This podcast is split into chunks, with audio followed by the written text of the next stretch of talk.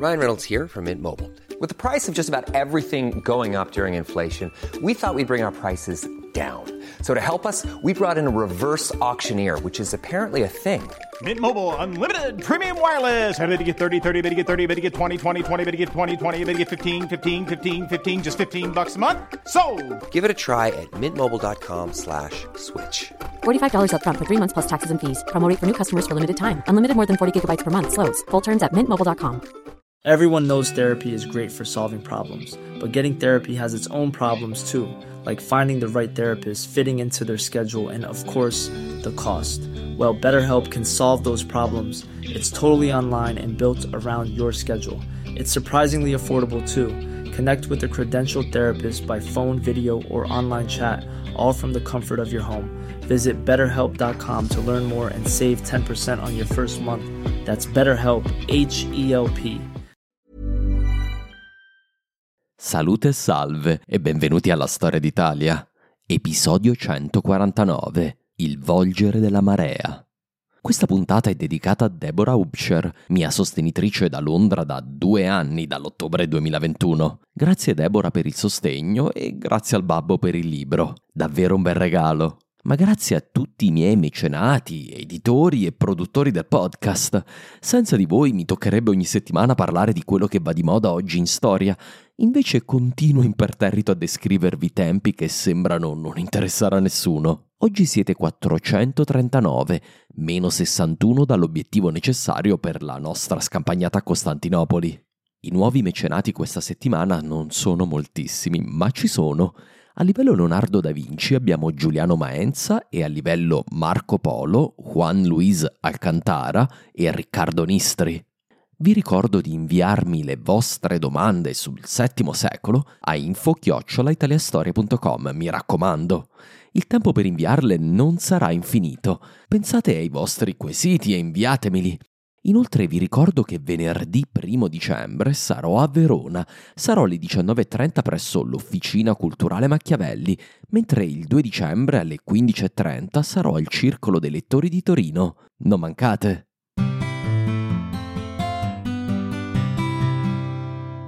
Nello scorso episodio abbiamo analizzato un aspetto importante del regno di Costantino IV, ovvero la sua politica religiosa e istituzionale nei confronti di Roma. Oggi torniamo a riallargare lo sguardo agli eventi politici del resto del mondo mediterraneo. Passeremo a trovare Pertarito, sovrano dei Longobardi. Un nuovo Stato farà il suo ingresso ufficiale sul palcoscenico della storia, mentre saluteremo uno dei giganti della storia islamica, inaugurando una nuova fase della storia della Umma. Eppure forse la parte che troverete più sorprendente in un episodio di svolte oggi è quella che riguarda l'economia. Dai tempi di Anastasio e Teodorico abbiamo visto solo miseria e depressione, verso livelli di scambi sempre più ridotti ed un'economia più semplice, povera e localizzata. Abbiamo visto morire le banche con tutti i sistemi finanziari dell'antichità. Perfino la moneta ha perso via via la sua importanza. L'economia è stata in gran parte demonetizzata. La peste ha spopolato campagne e città, le strutture politiche hanno dovuto militarizzarsi per via di una guerra incessante, in Italia come nel Mediterraneo. Questo episodio non mette fine a tutto questo, né siamo di fronte ad un nuovo boom economico. Lasciatemi citare ancora una volta il Signore degli Anelli. A fine VII secolo questo episodio arriva come Gandalf nelle due torri, al volgere della marea.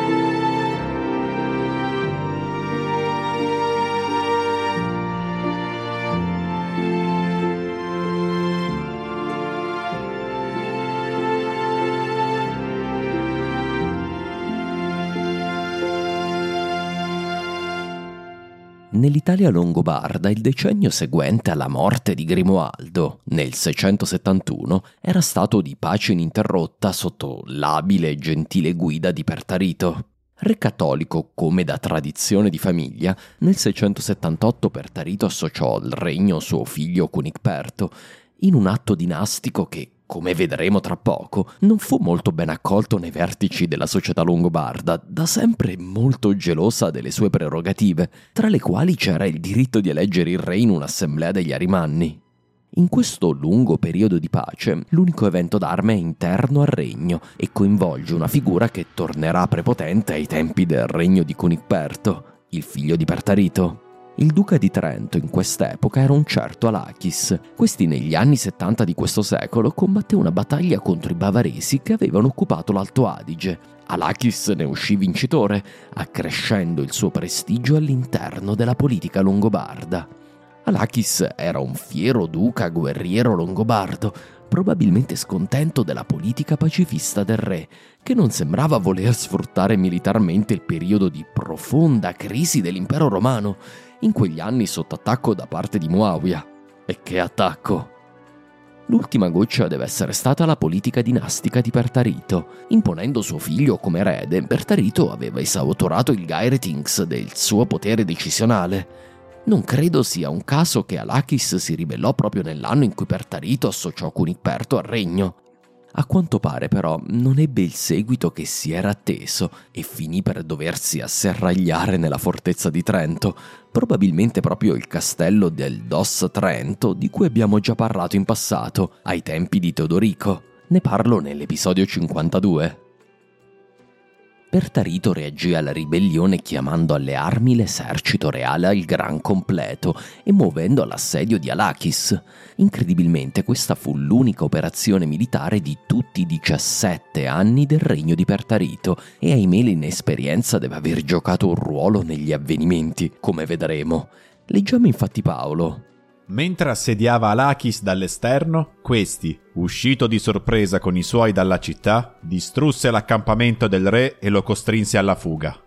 Paolo sostiene che Cuniperto sarebbe a questo punto intervenuto per difendere Alachis, a quanto pare un suo amico d'infanzia, sempre Paolo.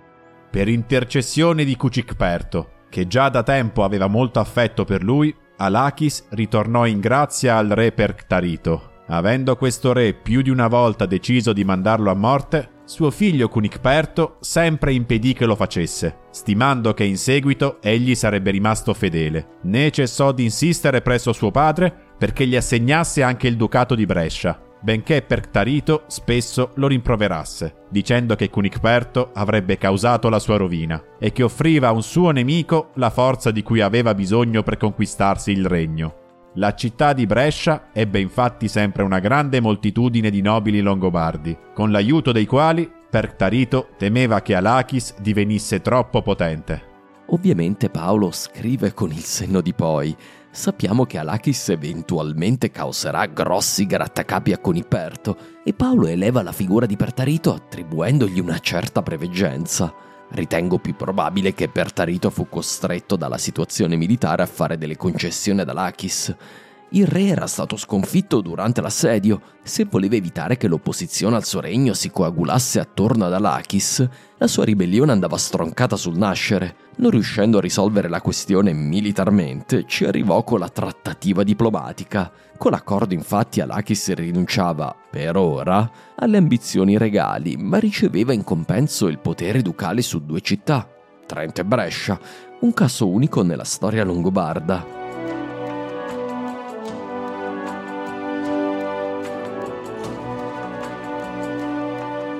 Risolta pacificamente questa crisi, Pertarito tornò alla sua amata Pavia, che abbellì con diverse opere. Fece costruire una grande porta trionfale d'ingresso al palazzo di Teodorico, inglobando un arco voluto da Augusto. Forse sotto di lui furono ricostruite le terme del palazzo, alimentate dagli acquedotti antichi ancora perfettamente funzionanti, mentre altre terme pubbliche venivano realizzate dal vescovo di Pavia, Damiano. Le terme pubbliche furono aperte al popolo della città regale. Ve l'aspettavate una Pavia alto medievale con le terme? Io penso di no.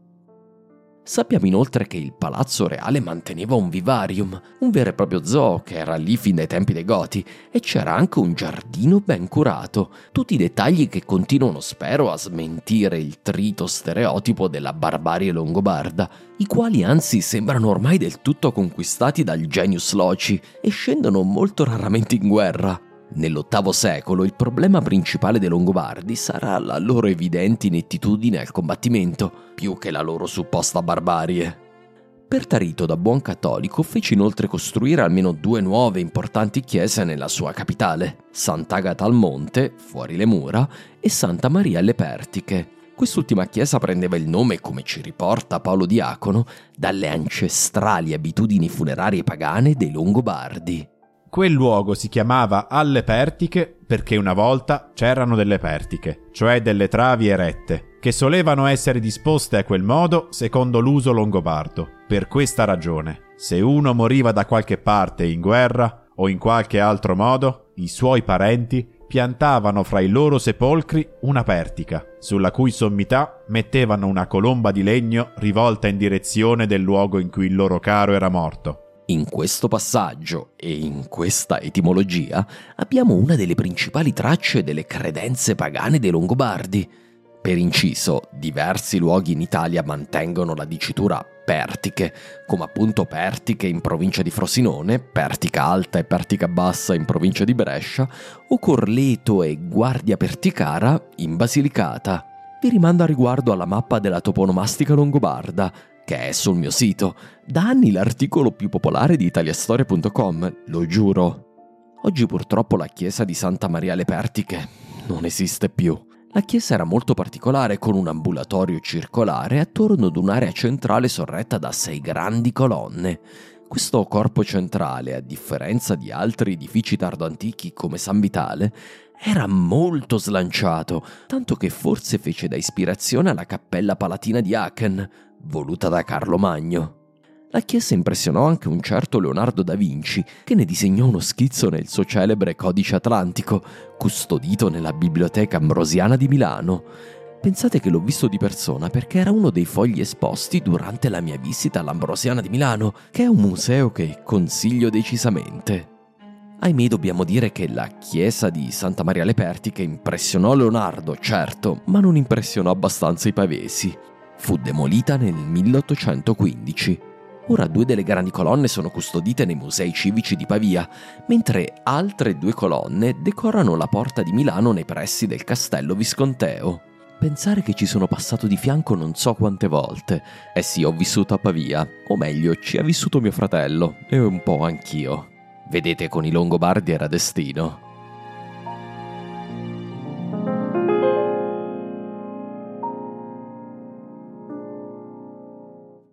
Avete per caso notato che iniziamo a rivedere a Pavia una notevole attività edilizia sotto Grimoaldo e Pertarito? Non è un segnale isolato. Stiamo per assistere ad un vero e proprio risveglio dell'economia europea e con qualche secolo di anticipo rispetto a quanto di solito ci viene detto. La stessa Pavia, grazie al patrocinio dei re longobardi, in quest'epoca sopravanza ormai in più punti le mura romane, ma lo stesso avviene in un'altra importante capitale politica, Lucca, sede del Ducato della Toscana Longobarda. Dagli scavi in Nord Europa sappiamo che l'impianto edilizio di alcune importanti città romane rimase inalterato, ad esempio quello di Colonia in Germania, e qui già nel VII secolo si vedono i primi segnali di un maggiore utilizzo del tessuto urbano. Sono i primissimi segni, in fase embrionale, di quella che sarà una generale ripresa dell'economia e della demografia nell'VIII secolo. Ma come mai non doveva essere per caso il periodo intorno all'anno 1000 quello della grande ripresa europea? Cosa sta accadendo nel nostro continente? Innanzitutto dobbiamo notare come il VII secolo fu devastante da un punto di vista militare per l'Oriente e per il Nord Africa, ma per l'Europa occidentale fu assai più pacifico del VI. Non ci fu niente di simile al disastro della guerra greco-gotica.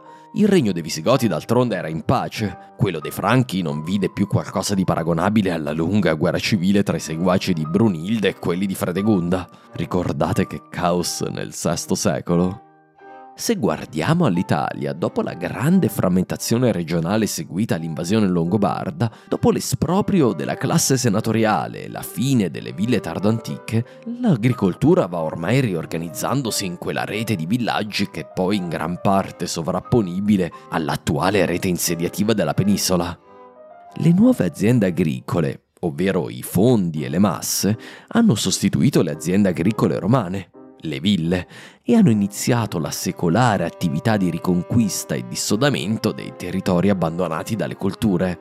Dopo una forte caduta degli scambi, lentamente si stanno formando nuove reti commerciali, magari più locali, magari più semplici, ma comunque destinate ad aver fortuna. Poi c'è la questione della peste, iniziata nel 541 con lo sbarco di Yersinia nel porto di Plusio, la prima pandemia di peste non è ancora davvero terminata, ma dopo più di un secolo di regolari tossature della lana umana sulla pecora del Mediterraneo, ormai resta poca lana, e la lama del coltello di Yersinia non è poi così affilata come ai tempi di Procopio.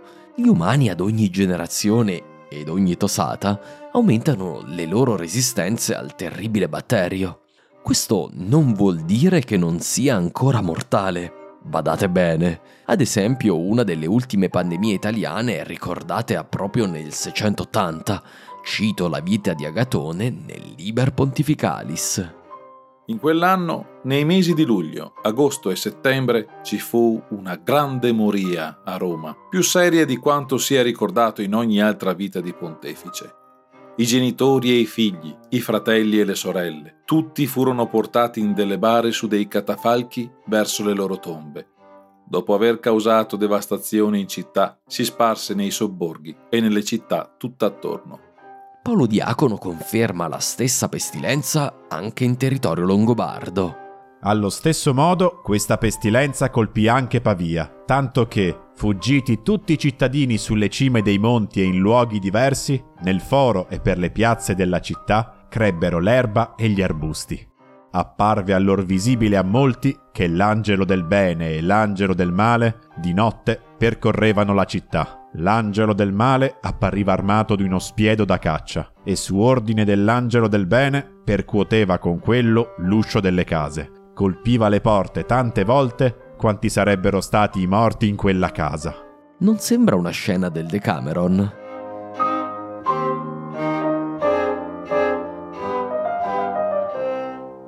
Comunque sia letto questo, si potrebbe pensare che siamo alle solite. Il tristo mietitore, il batterio killer colpisce ancora. Eppure entro fine VII secolo la prima pandemia di peste sarà quasi scomparsa dall'Occidente, perdurerà ancora per un po' in Oriente e se ne andrà via in grande stile con la pandemia di metà VIII secolo, ma siamo agli atti finali di questa lunga pandemia. Questo almeno fino al ritorno in grande stile di Yersinia nel 1346, quella volta con tanto di Decameron. Se la pandemia inizia il suo lento recedere, un altro fattore ambientale volge al bello. Se i dati raccolti di recente sono corretti, il clima a fine VII secolo diventa sempre più favorevole. La piccola era glaciale tardoantica sta volgendo al termine.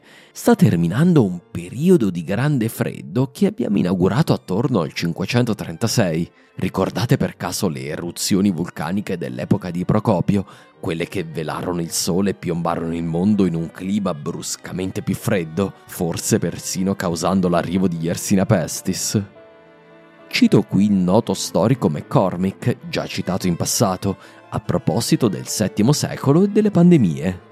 Il quadro complessivo per l'Europa nord-occidentale è consistente con uno spostamento verso temperature in generale più calde, da circa il 650 fino almeno al 750, anche se con qualche variabilità. Grazie a queste condizioni macroambientali più positive, iniziamo a vedere segni di ripresa economica. In base ai carotaggi dei ghiacciai della Groenlandia, assistiamo ad un chiaro aumento della contaminazione da piombo nell'atmosfera, segno di una maggiore produzione di argento, probabilmente collegato alle grandi miniere di argento a Melle, nella Francia occidentale.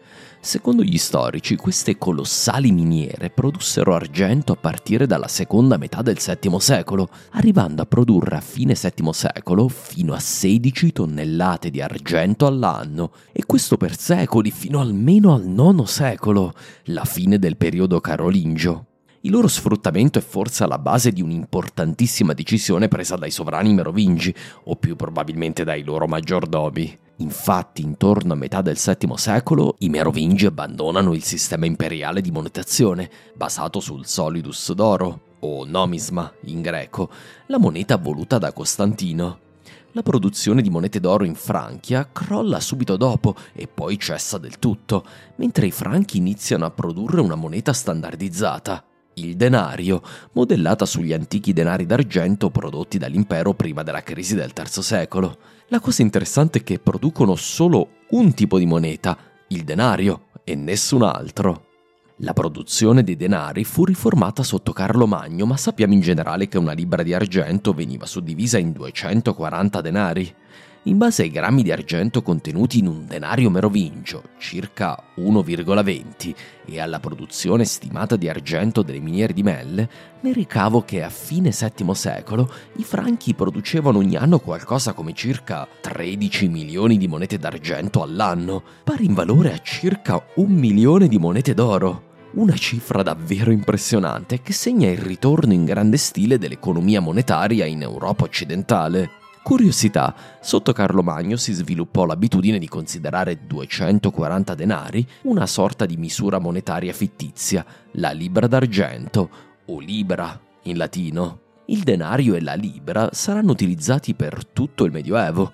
Il denarius in francese medievale prenderà il nome di denier, mentre oltre manica sarà conosciuto con un termine anglosassone, il penny. La libra d'argento diverrà in inglese il pound sterling, mentre in italiano diverrà la lira, una versione modificata di libra. Ecco dunque l'origine della terminologia del vecchio conio, per dirla come Paolo Bonolis. Ma a cosa servivano queste nuove monete? Abbiamo già visto che i Merovingi, come i Longobardi, non pagavano il loro esercito. I denari franchi erano certamente più maneggevoli delle monete d'oro, ma restavano dettagli importanti. Sarebbe oggi come andare in giro con solo banconote da 50 euro e nessuna possibilità di avere il resto in un taglio più piccolo. Evidentemente i denari franchi non erano utilizzati per fare la spesa, ma per acquisti e commerci più importanti. Uno dei possibili utilizzi della nuova moneta dei franchi aveva a che fare con la crescita dei traffici in Nord Europa. Mentre il VII secolo fu drammatico per l'economia mediterranea, con un mare nostrum che divenne sempre meno un luogo di scambi e sempre più una frontiera tra califfato e cristianità, il mare del nord vide la nascita di un nuovo sistema di porti dedicati al commercio internazionale. I primi due porti furono Kentovic a sud dell'antico porto romano di Boulogne e Dorestad, nel delta del Reno. Non si tratta di città come le avrebbero intese i romani, in nessuna delle due sono state trovate infrastrutture importanti, per esempio chiese, palazzi del potere o altri luoghi di assemblea. Kentovic e Dorestad sembrano essere stati esclusivamente dei luoghi di scambio commerciale e nulla di più. Si tratta di un insediamento cittadino completamente nuovo per l'Europa, al punto che gli storici li conoscono con un termine latino che però ha molto di medievale, emporia, empori. Kentovic e Dorestad furono solo i primi esempi. Altri porti di natura simile nacquero in Inghilterra, in Danimarca e nel Mar Baltico, a connettere l'economia del nord in una nuova rete commerciale, perfino ben più solida di quella che era esistita in tempi romani. Anche in Italia abbiamo in realtà alcuni esempi di empori, ovvero luoghi di scambio commerciale non organizzati in formali città con vescovo e amministrazione cittadina.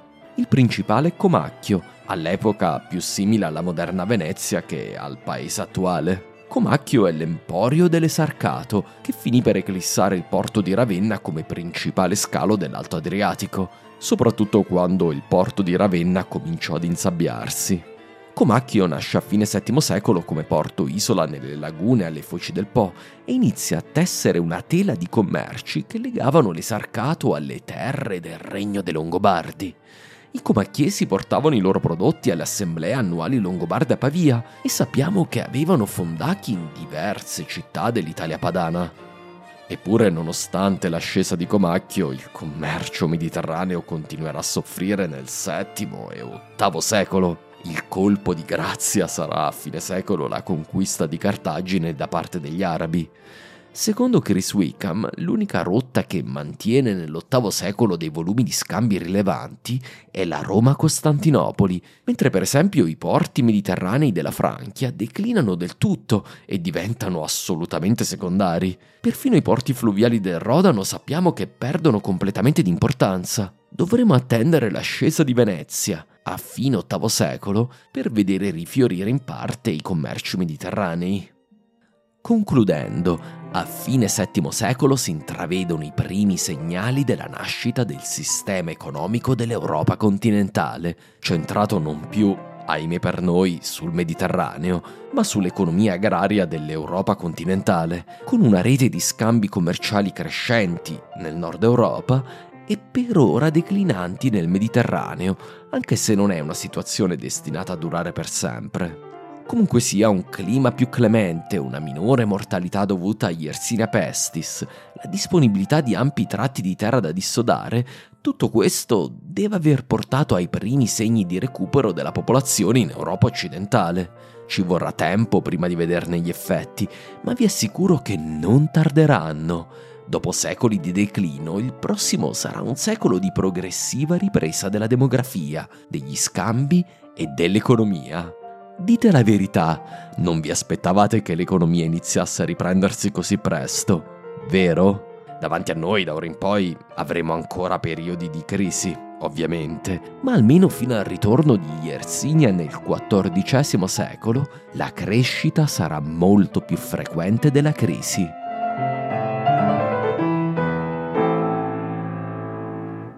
Abbiamo già visto cosa fece Costantino IV nel tempo libero. Come tutti gli imperatori romani giocò a fare il teologo, come era stato il caso anche di Costantino, Teodosio, Marciano e Giustiniano, solo per citarne alcuni. Eppure la storia del suo regno tra il 678, quando firmò la pace con Muavia, e la sua prematura morte nel 685, non è fatta di soli concili. Una prima curiosità ha a che vedere con il progressivo indebolimento degli avari. Secondo una delle nostre più belle fonti sul VII secolo, i miracoli di San Demetrio, a geografia sul santo protettore di Tessalonica, gli avari avevano fatto molti prigionieri romani, almeno prima del fallimento dell'assedio del 626. Portati in territorio pannonico, gli avari avevano insediato i prigionieri per lo più nel territorio di una città che è una nostra vecchia conoscenza, ma ovviamente Sirmio, antica capitale imperiale e patria di così tanti imperatori illirici. Ah, se non avete ancora letto per un pugno di barbari, potete sapere tutto a loro riguardo lì. Da questa città, da Sirmio, i prigionieri presero il loro nuovo nome, Sermiesianoi, in greco. A quanto pare i Sermesianoi mantennero anche in esilio sia la fierezza per le origini romane che la religione cristiana, come era stato il caso dei prigionieri dei Goti ai tempi di Wulfila. Ai tempi del loro declino, gli Avari affidarono il dominio sui Sermiesianoi ad un bulgaro al loro servizio. Leggiamo a riguardo i miracoli di San Demetrio. Il Kaganato degli Avari affidò a Kuber e al suo seguito il governo dei discendenti dei prigionieri di guerra romani, portati via 60 anni fa. I Sermiesianoi vivevano in connubio con gli Avari e i Bulgari a nord del Danubio, non lontano dall'ex provincia della Pannonia Sirmiensis. Kuber e i suoi Sermesianoi finirono però per ribellarsi e riuscirono a disincagliarsi dal territorio degli Avari, iniziando un'avventurosa migrazione verso sud, in direzione della loro patria ancestrale. Giunti al confine, chiesero di essere accolti come pecorelle smarrite dell'impero. Costantino IV li stabilì nei dintorni di Tessalonica, in Macedonia, e qui sono stati ritrovati diversi reperti allora scrivibili. A quanto pare i Sermesianoi includevano anche un grande numero di bulgari, dei quali è stata trovata traccia archeologica. Quanto a Kuber, in perfetto stile imperiale, questi fu fatto Patricios, patrizio dell'impero. Gli archeologi hanno perfino trovato il sigillo in piombo del suo successore, con la scritta Di Mauro, patrizio e arconte dei Sermesianoi e dei Bulgari. Questi avvenimenti sono del 678. Poco tempo dopo a migrare nel territorio imperiale fu però un gruppo di bulgari assai più numeroso. A nord, nella terra tra i monti Emus e il Danubio, stava per nascere una nuova minaccia per l'impero, anzi un nuovo importante attore della storia mondiale.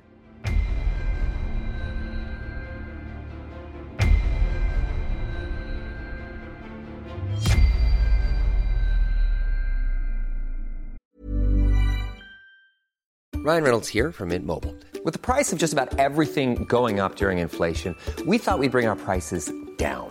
So to help us, we brought in a reverse auctioneer, which is apparently a thing. Mint Mobile unlimited premium wireless. Ready to get 30, 30, bit to get 30, bit to get 20, 20, 20, bit to get 20, 20, bit to get 15, 15, 15, 15 just 15 bucks a month. So, Give it a try at mintmobile.com slash switch. $45 upfront for three months plus taxes and fees. Promo rate for new customers for limited time. Unlimited more than 40 gigabytes per month. Slows. Full terms at mintmobile.com. Everyone knows therapy is great for solving problems, but getting therapy has its own problems too, like finding the right therapist, fitting into their schedule, and of course, the cost. Well, BetterHelp can solve those problems. It's totally online and built around your schedule. It's surprisingly affordable too. Connect with a credentialed therapist by phone, video, or online chat, all from the comfort of your home. Visit betterhelp.com to learn more and save 10% on your first month.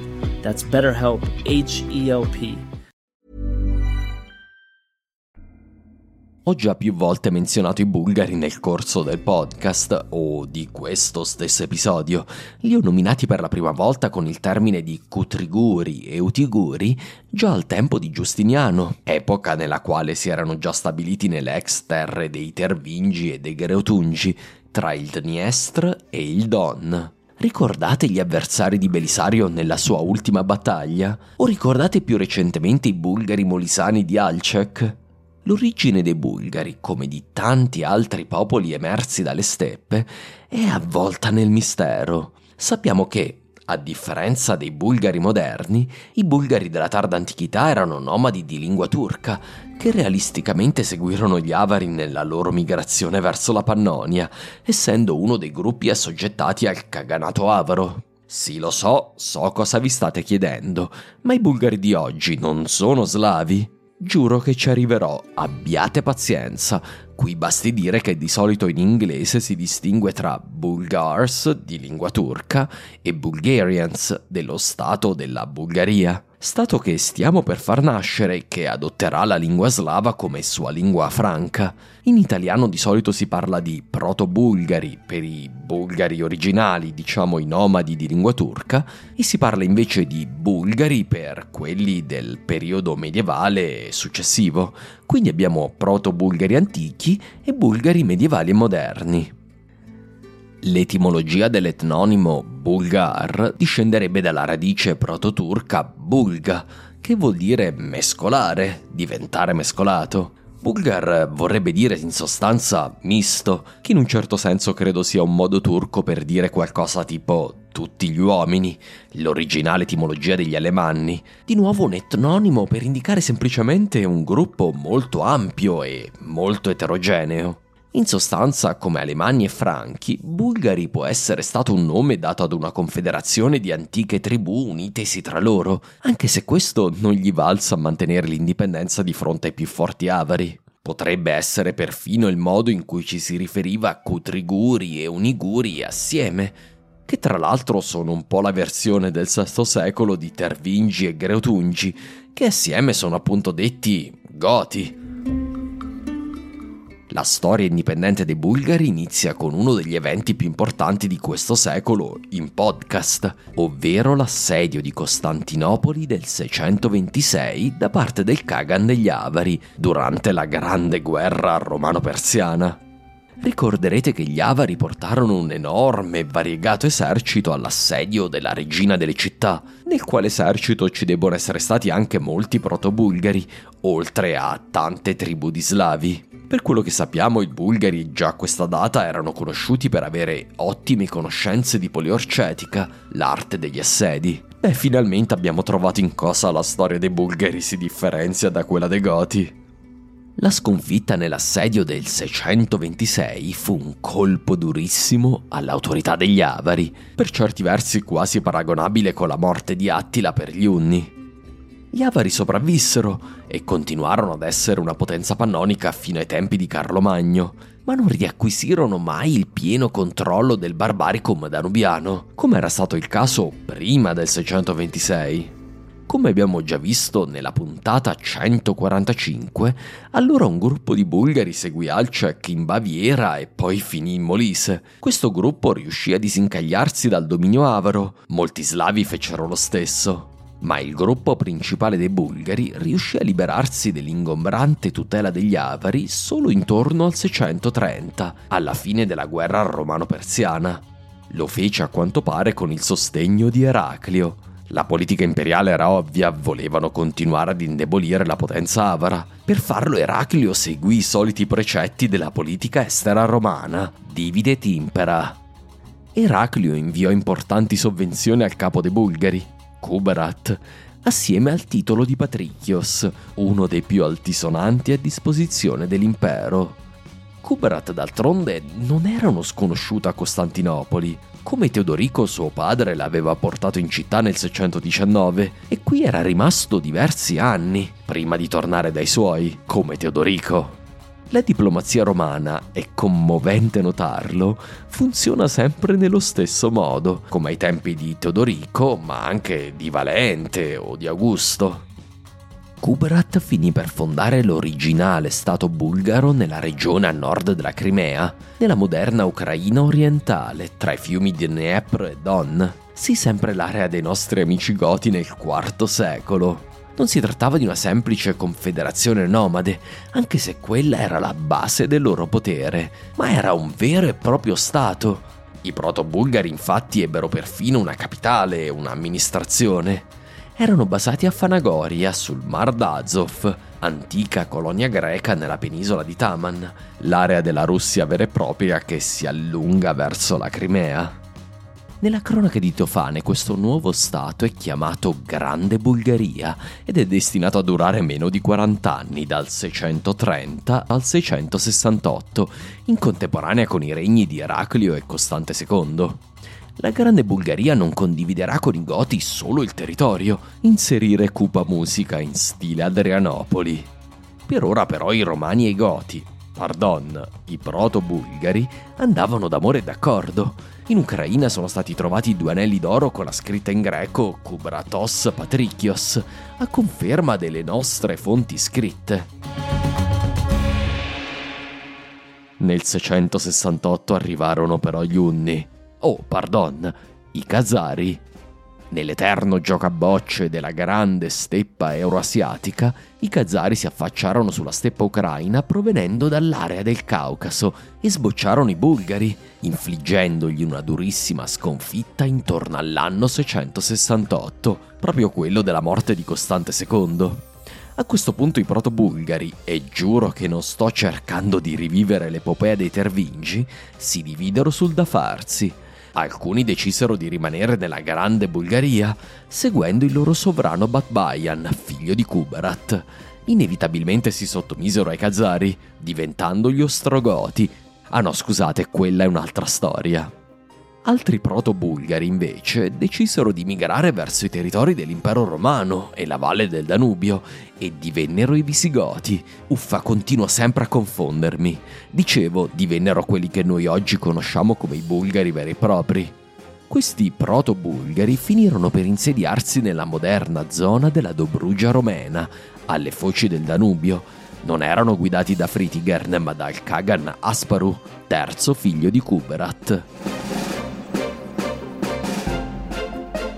L'impero romano da decenni non controllava più l'area danubiana, ma non aveva mai rinunciato alla sua sovranità sull'area. L'insediamento di una nuova potenza a sud del Danubio da parte di un popolo bellicoso e avanzato tecnologicamente, che aveva già conosciuto forme statuali piuttosto complesse, era una minaccia alla sovranità romana, ben più delle centinaia di tribù slave libere di vagabondare per i Balcani. Delle tribù relativamente disorganizzate come quelle slave non erano infatti percepite dai romani come un grosso problema, in quanto barbari e popolazioni primitive erano prima o poi destinate ad essere riassorbite dall'impero.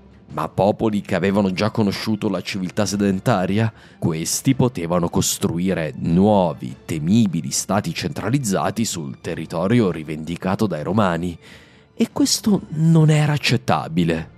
Fintanto che Costantino IV fu impegnato con Muavia non ci fu molto che potesse fare al riguardo, ma quando nel 678 si giunse infine alla pace con la Umma, Costantino IV fu infine libero di gettare lo sguardo verso i Balcani, area derelitta e abbandonata nella quale gli imperatori romani avevano ormai l'abitudine di tornare solo quando la frontiera orientale era in pace, quindi di rado. Teofane la mette giù così.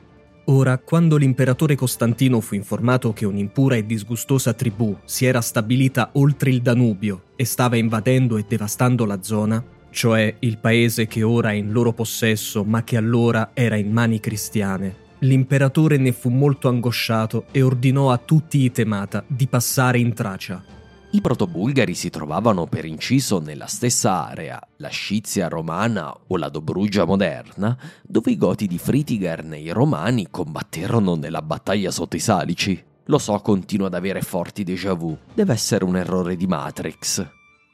Comunque sia in una cosa, questa offensiva fu diversa da quella del 377. Si trattò di un attacco su più fronti, guidato dall'imperatore in persona, ancora Teofane. Costantino allestì una flotta e mosse contro di loro via terra e via mare nel tentativo di scacciarli con la forza delle armi. Dispose la sua fanteria sul terreno che si affaccia sui cosiddetti Oglos e il Danubio, mentre ancorava le sue navi sulla riva adiacente. Se analizziamo il testo di Tofane e interpretiamo il fiume Oglos, che non esiste, come una grecizzazione di Angulus, forse il termine romano per questa terra angusta tra l'ansa del Danubio e il mare, possiamo dedurne che Costantino aveva stretto i protobulgari in una morsa tra le sue forze terrestri, la sua flotta sul mare e l'ampia ansa del Danubio, probabilmente a sua volta pattugliato dalla flotta romana. In sostanza i protobulgari erano in trappola. Ma si sa, Sun Tzu consiglia sempre di lasciare una via di fuga al nemico, così che questi valuti l'opzione di fuggire e non combattere. Costantino, come i romani nel 377, non lasciò invece alcuna via di fuga ai bulgari, costringendoli infine a combattere per salvare la pelle. Una volta sotto assedio la guerra divenne un gioco di strategia. Ancora Teofane. I bulgari avevano visto l'arrivo improvviso di questo enorme armamento disperarono della loro incolumità e si rifugiarono su terreni solidi circondati da paludi, e qui si asserragliarono. Per tre o quattro giorni non osarono uscire dalla loro fortezza, né i romani si unirono in battaglia a causa delle paludi che si trovavano davanti a loro. Secondo questo sempre piuttosto inattendibile storico, il fato però si mise di mezzo. A questo punto pare che l'imperatore decidesse di abbandonare la campagna per problemi di salute. Ancora Teofane, Ora l'imperatore sviluppò un acuto caso di gotta e fu costretto a tornare a Mesembria insieme a cinque dromoni e il suo seguito in modo da recarsi in un bagno. Mesembria era un'antica città dei Balcani romani, sul Mar Nero a metà strada tra Costantinopoli e la frontiera danubiana. Prima di partire però l'imperatore lasciò chiare istruzioni su cosa fare. L'imperatore se ne andò lasciando chiare istruzioni ai comandanti e all'esercito ordinò di simulare continui attacchi in modo da costringere i bulgari fuori dalla loro fortezza, forzandoli a dare battaglia. Se non avessero abboccato, i romani avrebbero dovuto continuare ad assediarli. Istruzioni tutto sommato razionali, ma ahimè il disastro era dietro l'angolo. Partito l'imperatore, i soldati persero coraggio e quando finirono sotto attacco dei bulgari si diedero la fuga venendo massacrati dai bulgari. Quel che restava dell'esercito romano fu costretto a ritirarsi verso Mesembria. Fin qui la tipica battaglia sotto i salici del 377, ma qui il copione prende una nuova piega. Il fatto era che i bulgari, a differenza dei goti, erano perfettamente in grado di prendere città e fortezze. Una volta fuoriusciti dalle ristrettezze della Dobrugia, non si limitarono a razziare la Moesia, come avevano fatto i Goti. D'altronde l'obiettivo per loro era diverso. I Goti non si sognavano neanche di poter fondare uno Stato in territorio romano, non avevano avuto la forza avendo contro un impero tronfio e trionfante come quello del IV secolo, senza contare la loro proverbiale incapacità negli assedi delle grandi città, gli inevitabili nuclei di qualunque Stato. Ma l'impero romano del VII secolo era ormai molto indebolito e senza un vero controllo sul territorio e sulle città dei Balcani. I protobulgari invece avevano già conosciuto cosa voleva dire organizzare uno Stato. Asparu, figlio di Kubrat, sarebbe diventato il fondatore della Bulgaria e i protobulgari sarebbero diventati bulgari.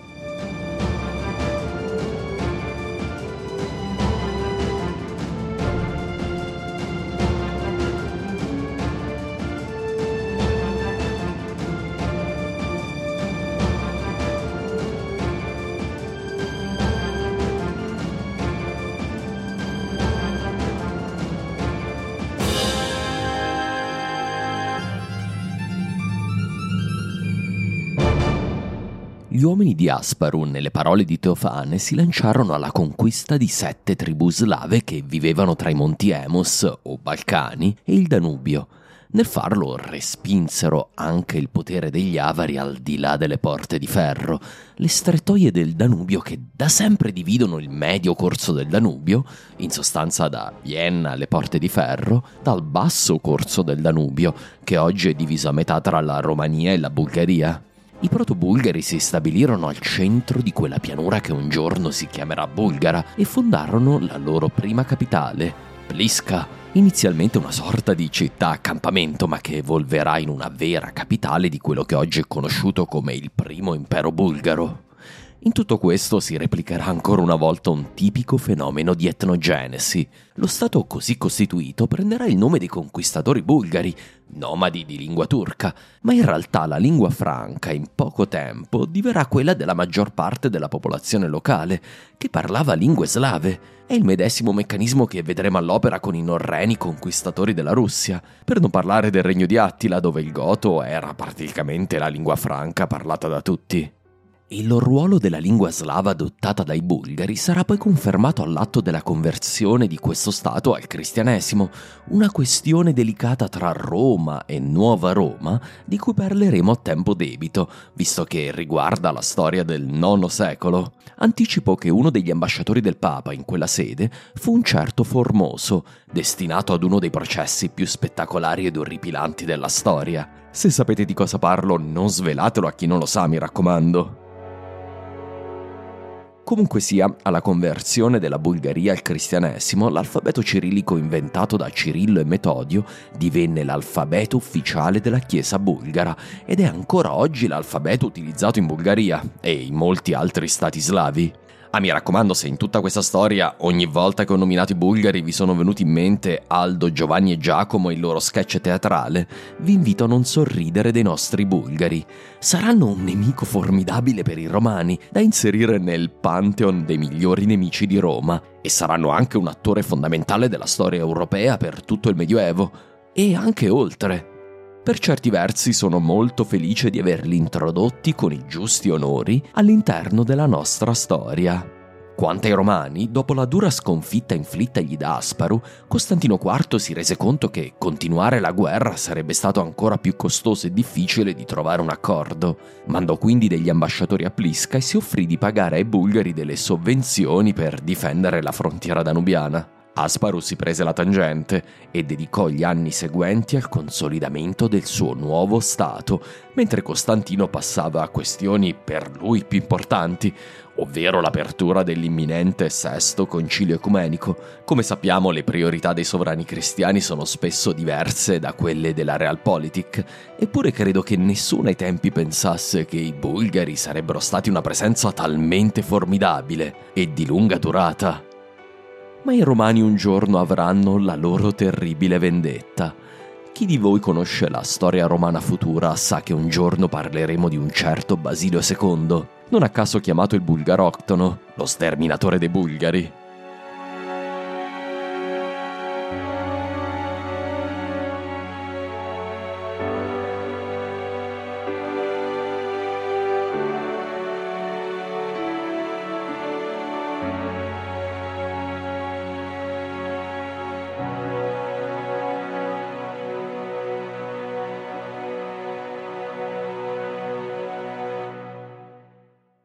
Dopo il 680 è tempo di giungere ad un nuovo avvicendamento del nostro cast di personaggi, e questo in Occidente, nell'impero e all'interno della Umma.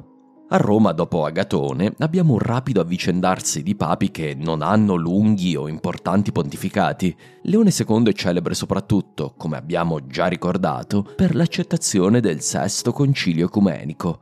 Sotto il suo successore, Benedetto II, Roma ottenne l'abolizione della conferma imperiale prima della consacrazione a papa. Morto Benedetto nel 684, abbiamo l'elezione del primo di una lunga serie di papi di origini orientali, ovvero il siriaco Giovanni V, che governò la sede di San Pietro fino al 686. Già dalle elezioni del suo successore inizieremo a vedere l'impatto delle decisioni di Costantino IV sul suffragio per il vescovo di Roma.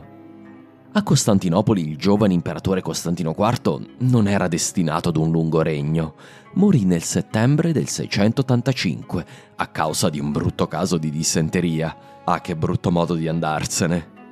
Aveva appena 35 anni e aveva regnato per 17 duri anni. Non era stato un grande innovatore o un grande condottiero come il padre e il bisnonno, ma era riuscito a tenere insieme l'impero di fronte all'attacco di Muawiyah e non è certo dir poco.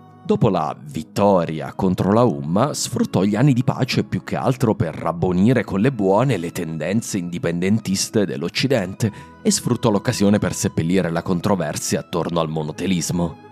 Come abbiamo visto nello scorso episodio, nel breve periodo Costantino ottenne una rinnovata unione tra Oriente e Occidente romano. Fu molto celebrato per il suo concilio e lasciò un erede pronto a succedergli nella persona di Giustiniano II, sempre una cosa molto importante per un imperatore. Le conseguenze più perniciose di alcune sue decisioni non furono evidenti che nel lungo periodo.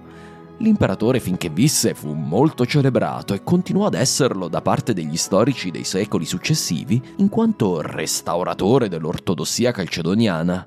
Nel complesso mi sembra più un buon attuatore delle riforme del padre che un grande innovatore, ma la storia la si fa anche con imperatori coscienziosi e ben intenzionati, dei seri lavoratori senza il guizzo dell'immaginazione. Nelle parole di Warren Tregold, Costantino avrebbe forse potuto fare di più, ma evitò attentamente di strafare. Il figlio di Costantino non sarebbe stato altrettanto accorto.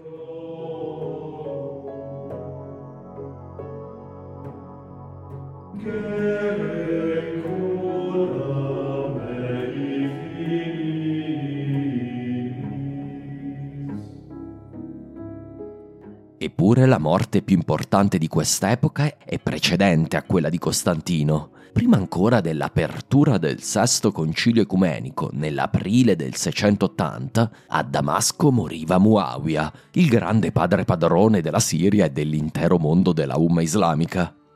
Muawiyah è entrato in questa storia di prepotenza quando fu fatto comandante dell'esercito siriano da Ottoman nel lontano 639, all'indomani della conquista araba di Siria e Palestina.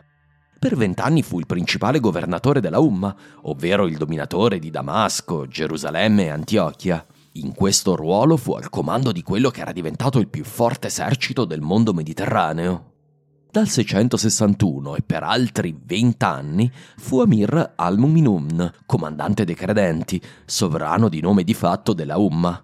In questo ruolo trasferì la capitale da Medina a Damasco, sfidò i romani sul loro territorio, le acque del mare, e cercò in almeno due occasioni di conquistare il premio più importante, la capitale del mondo mediterraneo, la regina delle città, Costantinopoli. Insomma, Muawiyah è un gigante della storia mondiale che secondo me meriterebbe una maggiore notorietà. Per certi versi è grazie a lui che l'impero arabo si trasformò in un vero edificio statale, con forti radici. Non era affatto un destino scontato. Nelle parole di Robert G. Hoyland, quello che ci si sarebbe potuti aspettare non era tanto che Bisanzio o la Persia si riprendessero e marciassero alla conquista dei territori perduti, ma che l'impero arabo si frammentasse in tante fazioni in lotta fra loro, come accadde a tanti altri conquistatori giunti a dominare gli imperi dai margini della civiltà. Delle guerre civili, infatti, afflissero gli arabi in diverse occasioni, ma in qualche modo riuscirono a tornare insieme e a continuare a dominare i territori conquistati. A mio avviso Muawiyah è responsabile di buona parte di quel in qualche modo, almeno se parliamo della prima fitna.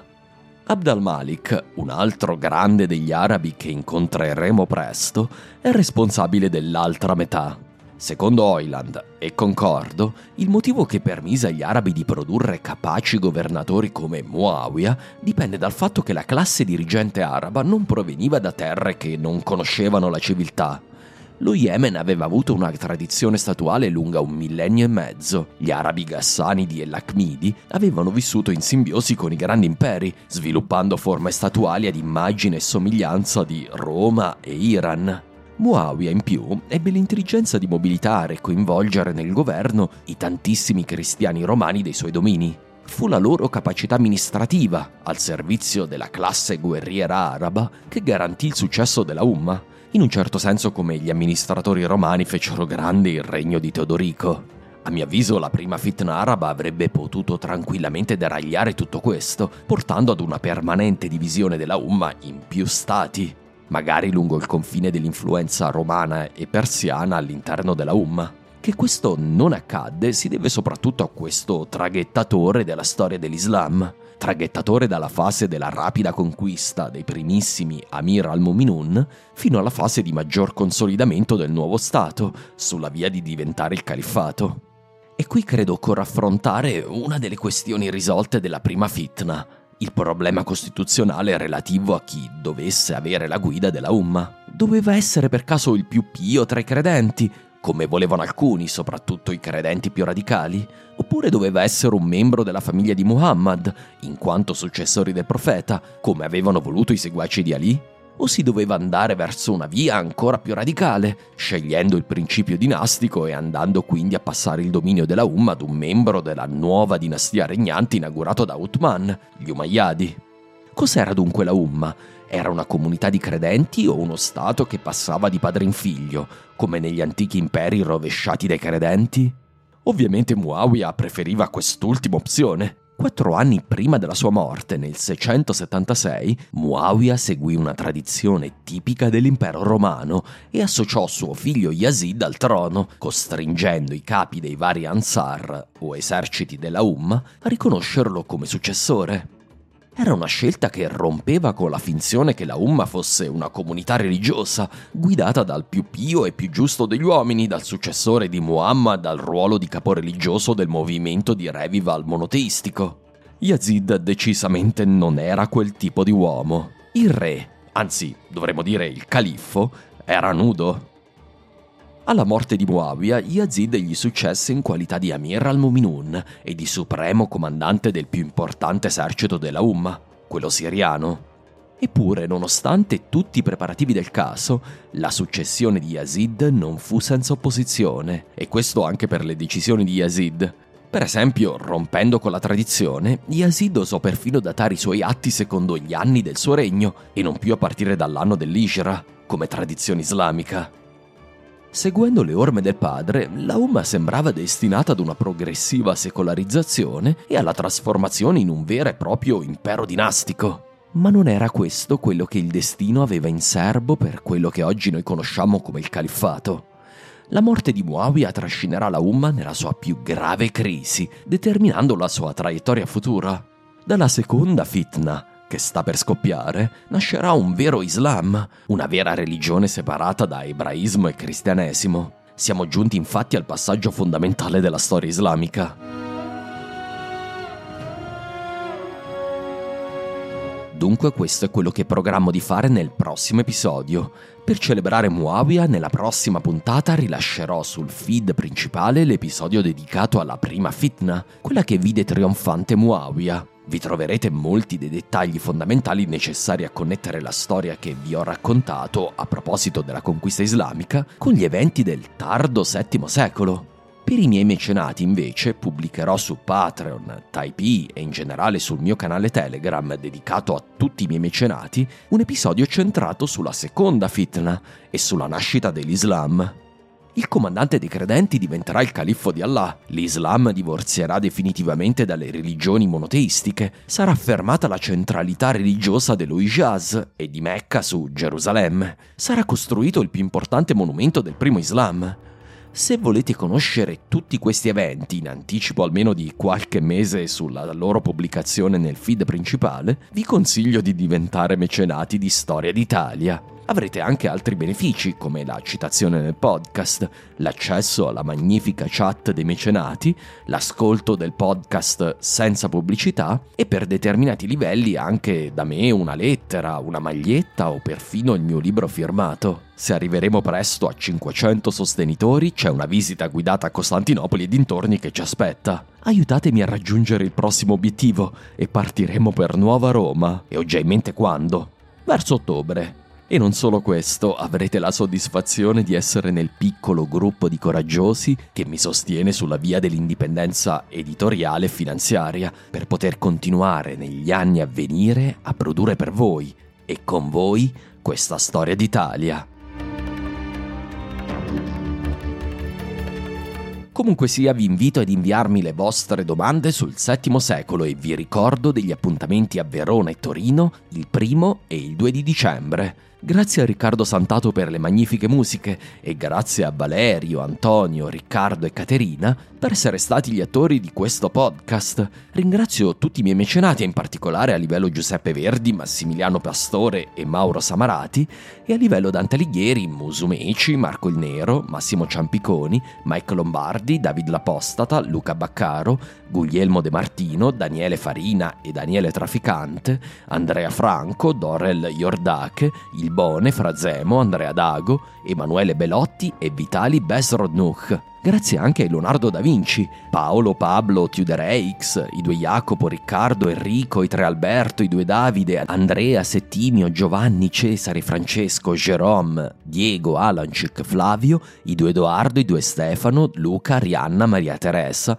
John, Fasdev, Norman, Claudio, Marco, Barba King, Alfredo, Manuel, Lorenzo, Corrado, Pier Nicola, Totila, Vito, Carlo, Matteo, i due Luigi, Simone, Deborah, Pietro, Tuscany Discovery, Giorgio, Guido, Plip, Elisabetta, Krapp, Valerio, Manuel, Filippo, Zavano, David, Sergio, Emanuele, Il Mattur, Furio Camillo, Per, Ladina Tirol, Ambrogio, i due Roberto, Marco, Fabio e Giuliano. Alla prossima puntata!